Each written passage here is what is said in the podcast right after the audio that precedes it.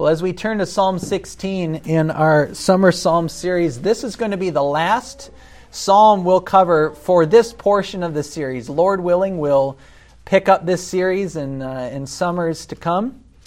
But this morning we get to end for the time being on a real good one. Of course, all the Psalms are God's Word and therefore good. But Psalm 16 is a special psalm because it so clearly points to the glory of Christ and the joy that we have in Him. You know, this series we've called Summer Psalms Refresh Your Soul in God. I hope this last oasis that we stop at this morning will refresh your soul as we move into our fall season of ministry. Next week, doing a message on the Lord's Day, and then we will return to our Walk Through the Bible series, the Lord's Day, after that. Before we get into Psalm 16 this morning, I do need to give one preface that what I'm going to preach to you this morning from Psalm 16 is not a false prosperity gospel. What I preached to you this morning is not a false prosperity gospel. And I'm going to explain why at the end of this message. But as I look out around the fjord in Norway, I was thinking about this week, working in the new office space right on the fjord. You get to see the boats go by, and there's been some magnificent boats that have gone by that have to cost, just tens of millions of kroner. We've seen some magnificent ships go by of all shapes and sizes. As I look out on the fjord, and I don't know if you do this too, there's a lot of things I would love to have. But you guys, most of you know I love to fish. I'd love a big fishing boat. Wouldn't that be fun? I'd love to have time to go fishing all the time. You see some of these beautiful Norwegian houses that have these beautiful utsiks. I probably butchered that Norwegian word, but beautiful views and vistas of the fjords and of the fjells of the mountains, and people that have these beautiful cabins, and you wonder, how on earth do they afford all this stuff? There's lots of things that I would love to have. You probably feel the same way. And then I do know that Norwegians as individuals, along with many in the West, are deeply in debt. The country has a lot of money, but per capita, a lot of people are in debt. So a lot of what we see is kind of deceiving. It's all borrowed. But certainly there is definitely multi-generational wealth. We can certainly see that here in Stavanger. And of course, the same is true in all sorts of places in the world. And I'm thinking particularly in the West, though I'm sure in the East also. Multi-generational wealth that allows people to have these amazing sailboats or these amazing houses or drive these amazing cars or go on amazing vacations or do whatever it is they want to do or not have to work at all and just simply live a life of leisure. Right? And I think if we're all honest, there's part of us that we wouldn't mind. We wouldn't mind those things. Right? But what if I were to tell you? What if I said that you are the heir of the richest person in the universe? How would that change the way you think and feel in the present?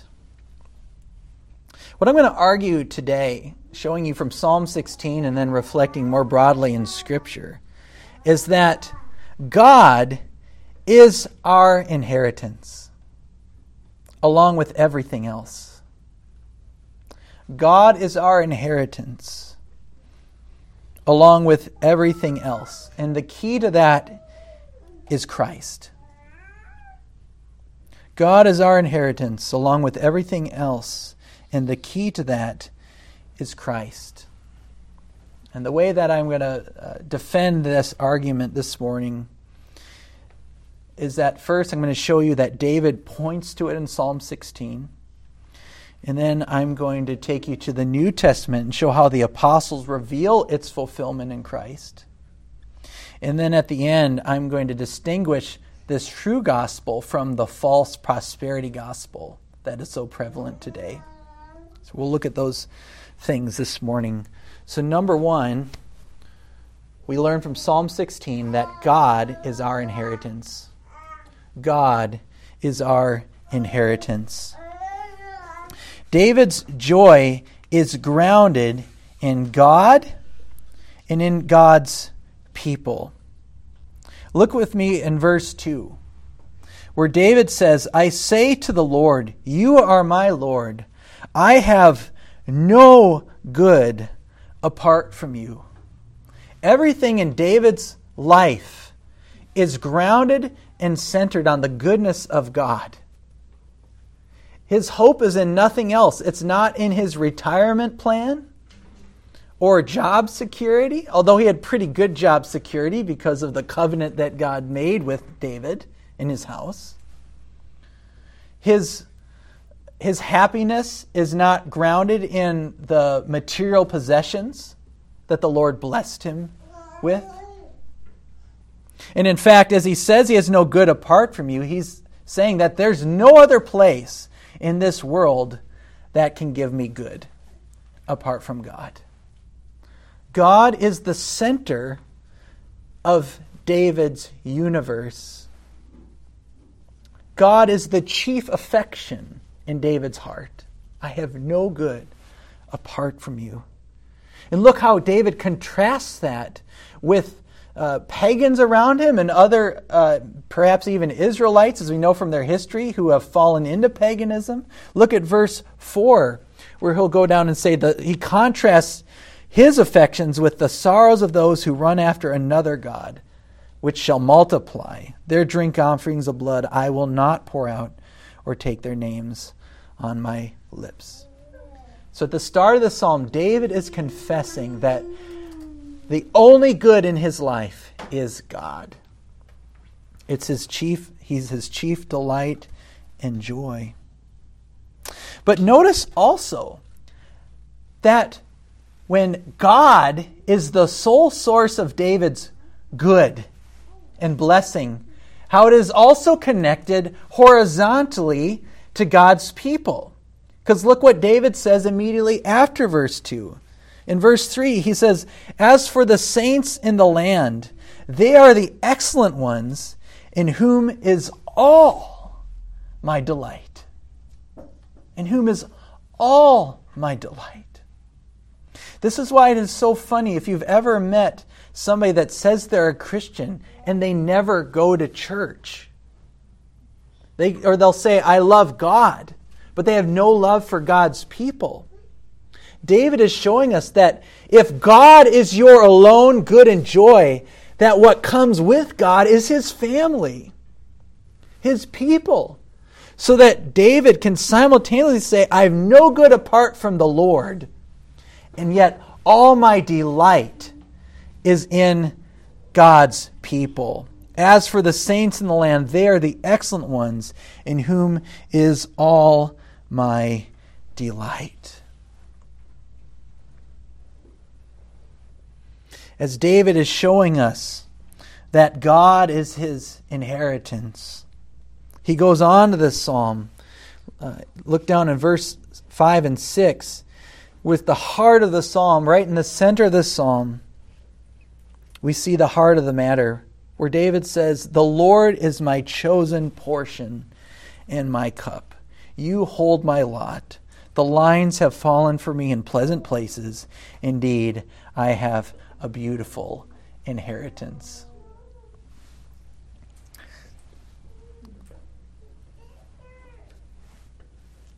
Not only does God reach down and call David and anoint David, but David in turn says that the Lord is my chosen portion and cup.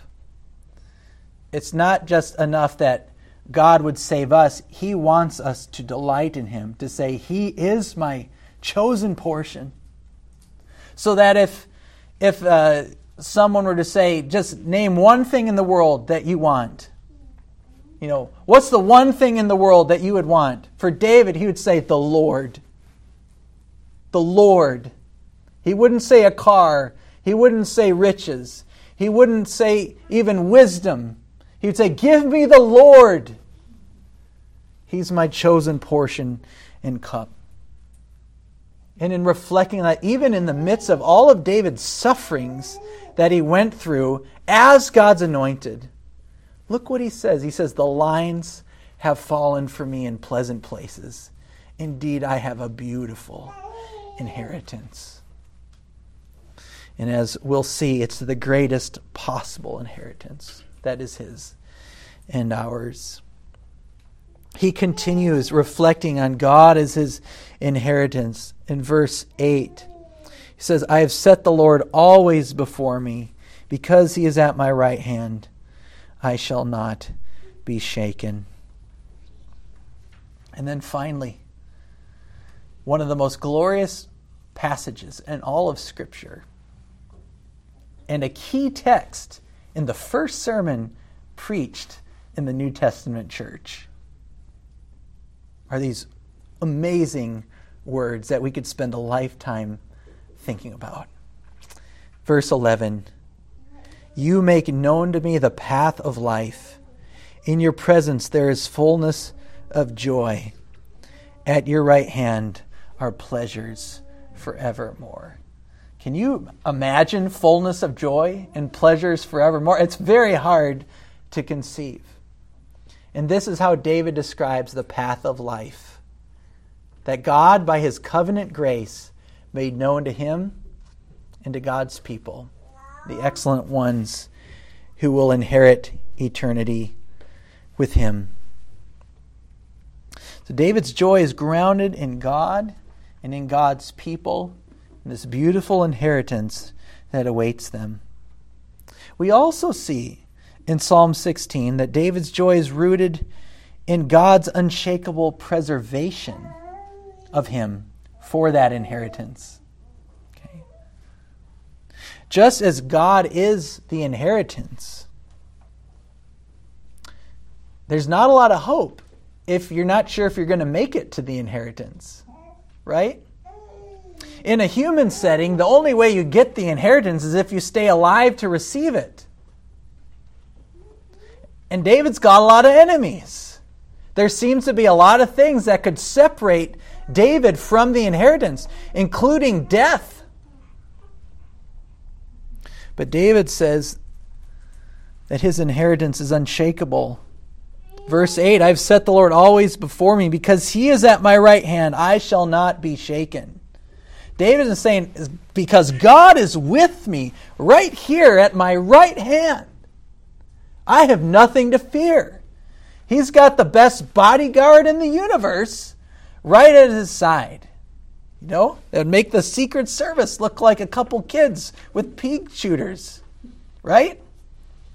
Because God's right here at my right hand, David says, I shall not be shaken. The inheritance is unshakable. In verse 10, we see that even the grave cannot stop it. Verse 10, "For you will not abandon my soul to Sheol, or let your Holy One see corruption." Sheol is the Old Testament concept or understanding of the underworld, or the place of waiting where you would await for judgment or reward. And David says, you're not going to abandon my soul there or let your Holy One see corruption. The grave cannot even stop the inheritance. And as we see in the entirety of the psalm, going back to verse 1, we have this top and tail of preservation. This beginning and end, it's bookended with God preserving David. All of Psalm 16 is the answer to David's prayer in verse 1, "Preserve me, O God, for in you I take refuge."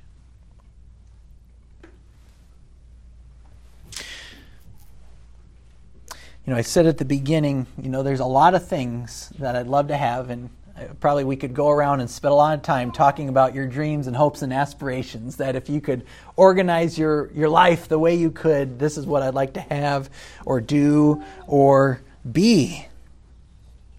But we've learned from David that only God and what serves his ends, like his people, will bring you joy. Only God. We have no good apart from God. And Like David, all of our delight should be in God's people. So even as we gather this morning, this should be the chief delight. It's to gather with God's people, whether you're in this church or another church, to be gathered with the saints, to glorify God together, to hope in Him together. That's the only thing that will bring us lasting joy in this world while we wait for the greatest of all inheritances to come at the end of days. So I want to ask you a question before we move on. What are the things that you are attempting to place your joy in or to get joy from that are apart from God? And they can be good common grace gifts, food or jobs or love or relationships or family or experiences. Those in themselves are not necessarily bad. But when they become the main thing, they're going to let you down every time. They will not give you any lasting joy. So I would encourage you to, as an exercise this week, to write down those things. What are the things you typically run to for hope or joy that are going to fail you in the end, that are apart from God and what God has ordained for you to do? Because I want to experience true joy, and I want you to experience true and lasting joy that will go with you through the grave, through the resurrection, and into eternity. And so that none of us waste our lives pursuing things that will bring no lasting happiness. Let's move on then to our second point in this argument that God is our inheritance and the greatest possible inheritance. That's number 2, Christ is the key to the inheritance. Christ is the key to the inheritance. And here you can keep your Bibles open if you like. We're going to reflect on a few key New Testament texts that tie into Psalm 16 and this broader idea of our inheritance in Christ. First of all, in Acts 2, our scripture, which was our scripture reading this morning, Peter shows that Jesus is the heir of Psalm 16. He shows us that Jesus is the heir of Psalm 16. Turn with me to Acts 2, and let's look at verses 36 and following. Before I read 36, just look up again at verse 25, because it is here that Psalm 16 is cited and quoted. So whenever the apostles quote a text of the Old Testament, it's worth taking note. And in verse 25, Peter, in making this defense in this first sermon of the New Testament church on the day of Pentecost, of all the places of Scripture that David could go, or that Peter could go to, he goes to Psalm 16. Because Psalm 16 is all about the preservation of the Messiah, of Jesus Christ. And I won't read it because we've already gone through Psalm 16, but Peter is citing Psalm 16 and those last precious verses that we have just covered. That you will not abandon my soul to Hades or let your Holy One see corruption. And you've made known to me the paths of life. You will make me full of gladness with your presence. So Peter goes on to talk about the reality that these things are fulfilled in Jesus, that Jesus is the heir of these things mentioned in Psalm 16. And as a response to that, those listening cried out, and we read, "Let all the house of Israel therefore know for certain that God has made him both Lord and Christ, this Jesus whom you crucified." Now when they heard this, they were cut to the heart and said to Peter and the rest of the apostles, "Brothers, what shall we do?" And Peter said to them, "Repent and be baptized, every one of you, in the name of Jesus Christ, for the forgiveness of your sins, and you will receive the gift of the Holy Spirit. The promise is for you and for your children, and for all who are far off, everyone whom the Lord our God calls to himself. Peter, I keep confusing them. Peter is citing David in this sermon. And he's saying in verse 29, "Brothers, I may say to you with confidence about the patriarch David, that he both died and was buried, and his tomb is with us to this day. Being therefore a prophet," calling David a prophet, "and knowing that God had sworn with an oath to him that he would set one of his descendants on his throne, he foresaw and spoke about the resurrection of the Christ, that he was not abandoned to Hades." So David as a prophet is speaking about Christ in Psalm 16, as Peter tells us right here. He foresaw and spoke about the resurrection of the Christ, that he was not abandoned to Hades, nor did his flesh see corruption. This Jesus God raised up, and of that we are all witnesses. Being therefore exalted at the right hand of God, and having received from the Father the promise of the Holy Spirit, he has poured out this, that you yourselves are seeing and hearing. And in response to this, those hearing were cut to the heart. So I want to, as we reflect on the New Testament, just give you four things that teach that we're co-heirs with Christ in this inheritance. First, Peter shows us in Acts 2 that the means of the inheritance is repentance and baptism. Baptism is synonymous with faith in the New Testament. Those things go together. They are, of course, two different things. But those of faith were also baptized. That's why Peter can say, repent and be baptized. Where elsewhere you'll see, repent and believe. These things are treated synonymously often by the apostles. Repent and believe. Repent and be baptized. It means become a disciple. The way you become a co-heir with Christ of the greatest possible inheritance in the universe is by repenting of your sins and being joined to Christ's body through baptism, through that expression of faith. The apostles will also talk about how we, like David and like Christ, are preserved for this inheritance. So Peter also says in his letter, so Peter just preached the sermon, but it wasn't a one-off thing for Peter. This is a regular theme for Peter. And in 1 Peter, he talks about how we've been born again to a living hope. In 1 Peter 1, he says, "Blessed be the God and Father of our Lord Jesus Christ. According to his great mercy, he has caused us to be born again to a living hope through the resurrection of Jesus Christ from the dead, to an inheritance, here's our theme again, that is imperishable, undefiled, and unfading, kept in heaven for you." It's guarded in heaven for you, who by God's power are being guarded through faith for a salvation ready to be revealed in the last time. In this you rejoice, though now for a little while, if necessary, you have been grieved by various trials, so that the tested genuineness of your faith, more precious than gold that perishes, though it is tested by fire, may be found to result in praise and glory and honor at the revelation of Jesus Christ. Though you have not seen him, you love him. Though you do not now see him, you believe in him and rejoice with joy that is inexpressible and filled with glory, obtaining the outcome of your faith, the salvation of your souls. Look how Peter, in his reflection in this first letter that he writes to a suffering church, he talks about your inheritance in heaven is kept for you. It's undefiled. It's unfaded. And you are being guarded through faith for a salvation ready to be revealed. This theme was not a one-off in the Old Testament. It's our great hope.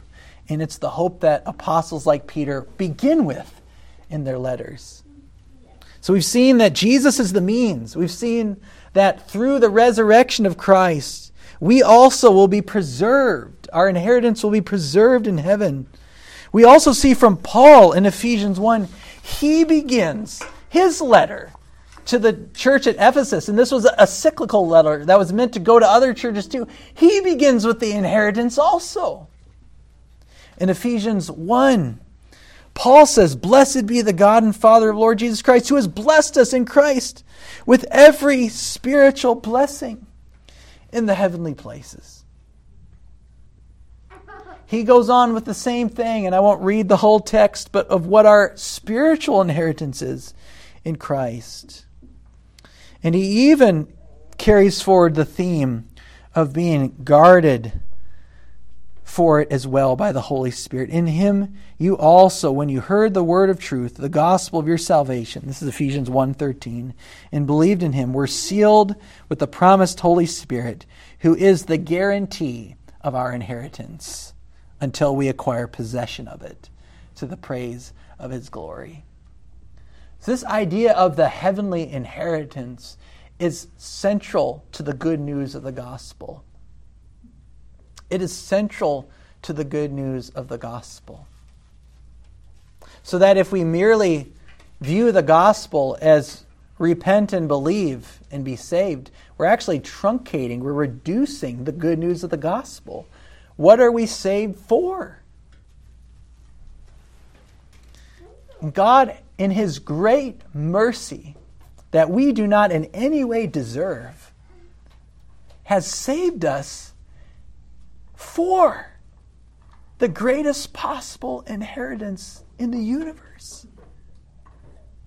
To see God himself, who is the fullness of joy, and to dwell in his new creation, world without end, where there will be no sin or sorrow or thorns or thistles. The fullness of the gospel is that we get God, which we do not in any way deserve, by faith in Christ. And that's a central message of the apostles, to the degree that both Peter and Paul begin their letters with it. And the Holy Spirit himself is the guarantor in us, the promise of that inheritance to come. In the New Testament, we see that Jesus is the means. We see that we're preserved for this inheritance. We learn that every spiritual blessing has already been given to us. The Holy Spirit is our guarantee of it. And lastly, we see in Romans 8, in case we're not quite sure yet about the all things, getting the all things part of it, Paul shows us that God's people truly do, with Christ, get to inherit all things. In Romans chapter 8, Paul talks about how the creation is eagerly waiting the revealing of the sons of God. Romans 8:19. Creation itself is as if creation was a person. So Paul's giving the creation like human-like feelings, right, to make a point. Creation itself is eagerly waiting for the revealing of God's people to be vindicated on earth, and to be let free into the new creation. And creation waits with eager longing for the revealing of the sons of God. Verse 23, and not only the creation, but we ourselves, who have the first fruits of the Spirit, grown inwardly as we wait eagerly for adoption as sons, the redemption of our bodies. This full experience of being God's people, when our bodies are raised from the dead and glorified, that will be the full sense of the adoption that we speak about. And creation in ourselves, we groan, waiting for this inheritance to come. And Paul, in one of the most amazing verses of the New Testament, in verse 32, gives us this promise of all things, inheriting all things. Paul says, "He who did not spare his own son, but gave him up for us all, how will he not also with him graciously give us all things?" Again, we have no right to this inheritance, but in Christ, we get everything with him.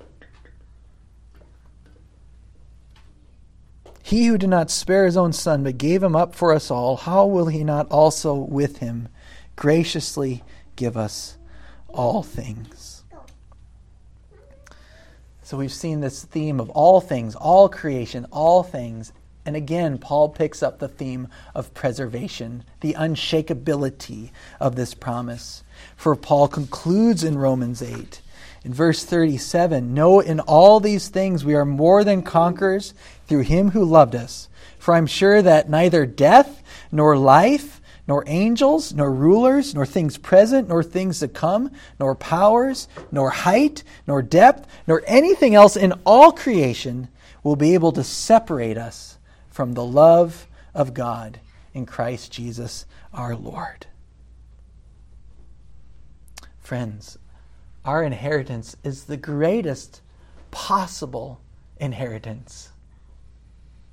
And the guarantee of that inheritance is unshakable because it is God who guards us through faith in Jesus Christ. And because of that, we have an unshakable hope, like David, an unshakable confidence of our beautiful inheritance that we have in part now through the spiritual blessings that are imparted, and that we will have in the new creation of all the spiritual and physical blessings being consummated as we rule with Christ in the new creation. There are, of course, other texts we could go to, but we'll leave it with those this morning. So we've seen that God is the inheritance along with everything, and that Christ is the key to the inheritance.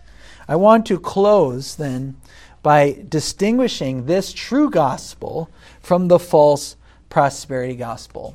And we'll do this in brief. What separates the gospel that I just preached, and that I believe is what Scripture preaches, or I hope I wouldn't preach it. I believe this is what Scripture teaches. What distinguishes that from the false prosperity gospel of the Joel Osteens of the world and of the Kenneth Copelands and all the other health and wealth preachers? What is the difference? What makes one true and one false? I'm just going to give you some categories in brief to think about. So number one, the true gospel focuses on all our delight being in God and in His church. God and in His people, in His church. His church is His people. All our delight. If you believe the true gospel, our aim, we don't always do it perfectly, our delight is aimed to be in God and in His people. But with the false prosperity gospel, the chief delight is in things and what we can get. Okay? That's the difference. The true gospel, it's about all of our delight being in God and His people. The false gospel is all our delight is in things and whatever we can get, or from whom we can get it. Another example, number two, the true gospel shows that our possessions are for God's service in the building up of Christ's church. So all the things we could ever hope we could have are for the purpose of building up and serving the church and God's appointed ends. That's part of the true gospel. But the false prosperity gospel preaches possessions for self-service, to have your best life now, to serve your needs and your ends.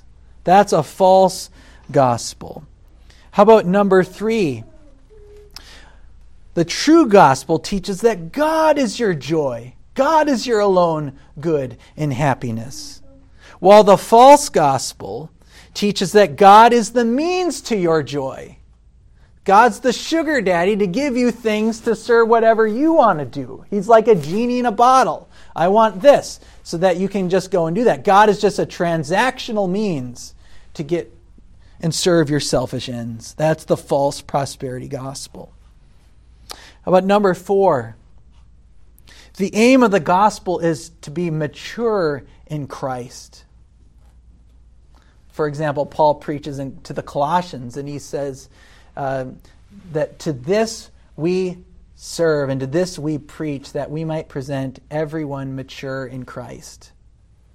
Christ-likeness is the goal. So mature in Christ. While the false prosperity gospel end is to mature your bank account. The true gospel is be mature in Christ. The false gospel is mature your bank account, mature your wealth and possessions and security now. And I'll give you one last one. Number 5, the true gospel shows that the chief end is God's glory and the love of neighbor. Okay? Love God and love our neighbor. As Jesus said, those are the two greatest commandments. You know, or as what Paul says to the Corinthians in 1 Corinthians 10, do everything for the glory of God. While the false prosperity gospel, its chief end is personal vanity. So we're living for God's glory or personal vanity. That's the distinguishing mark. Notice, just if you want to just illustrate this in a simple way, if you are living in light of the true gospel, your life has an arrow going this way and an arrow going out this way. If you're here, okay, you're living for God's glory and for the good of those around you. All right, that's where the arrows are pointing. But in the false prosperity gospel, you're here and the arrow's pointing this way. You're serving your ends, and your relationships even are transactional to meet your ends. And it's all pointing at you. It's the exact opposite. So that's the difference between the true gospel and the true inheritance that David points to in Christ and that the apostles preach about, and the false prosperity gospel that's eroding and deceiving so many people around the world. And that is, as Paul says, let that gospel be damned. Galatians 1. It is no gospel at all. Let it be anathema.